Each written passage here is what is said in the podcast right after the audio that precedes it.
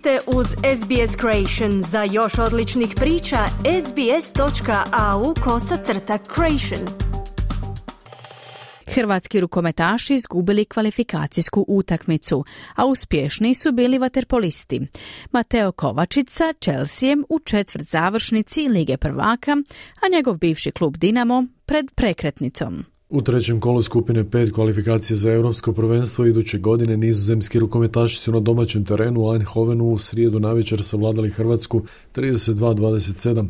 Utakmica je odlučena na početku drugog poluvremena kada je nizozemska pobjegla na sedam golova prednosti, što do kraja Hrvatska nije stigla. Reprezentaciju je prvi puta vodio novi izbornik Goran Perkovac. Moramo ubrzati našu igru jer to danas je bilo jedan spori vlakić.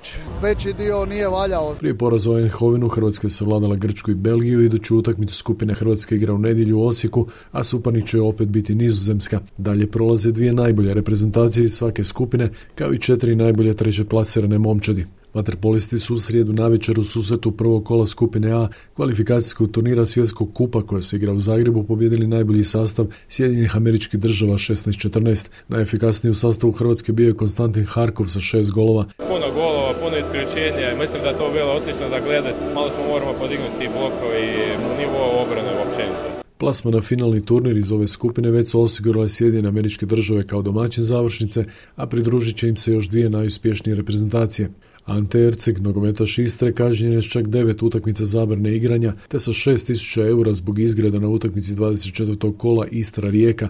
Erceg je u posljednjim trenucima susreta u Puli dobio drugi žuti karton, nakon čega je nasrnuo na suca. Nakon što je sucu istrgnuo papir iz ruku i poderao ga, skinuo je dres i divljački ga ispsovao. Riječ je o jednoj od najtežih kazni ikada dosuđenih jednom igraču ili klubu u HNL-u. Tek što je objavio imena igrača za kvalifikacije za Euro 2024. godine, izbornik Zlatko Dalić je doznao kako neće moći računati na Luku Sučića, veznog Red Bull Salzburga koji je ozlijedio koljeno.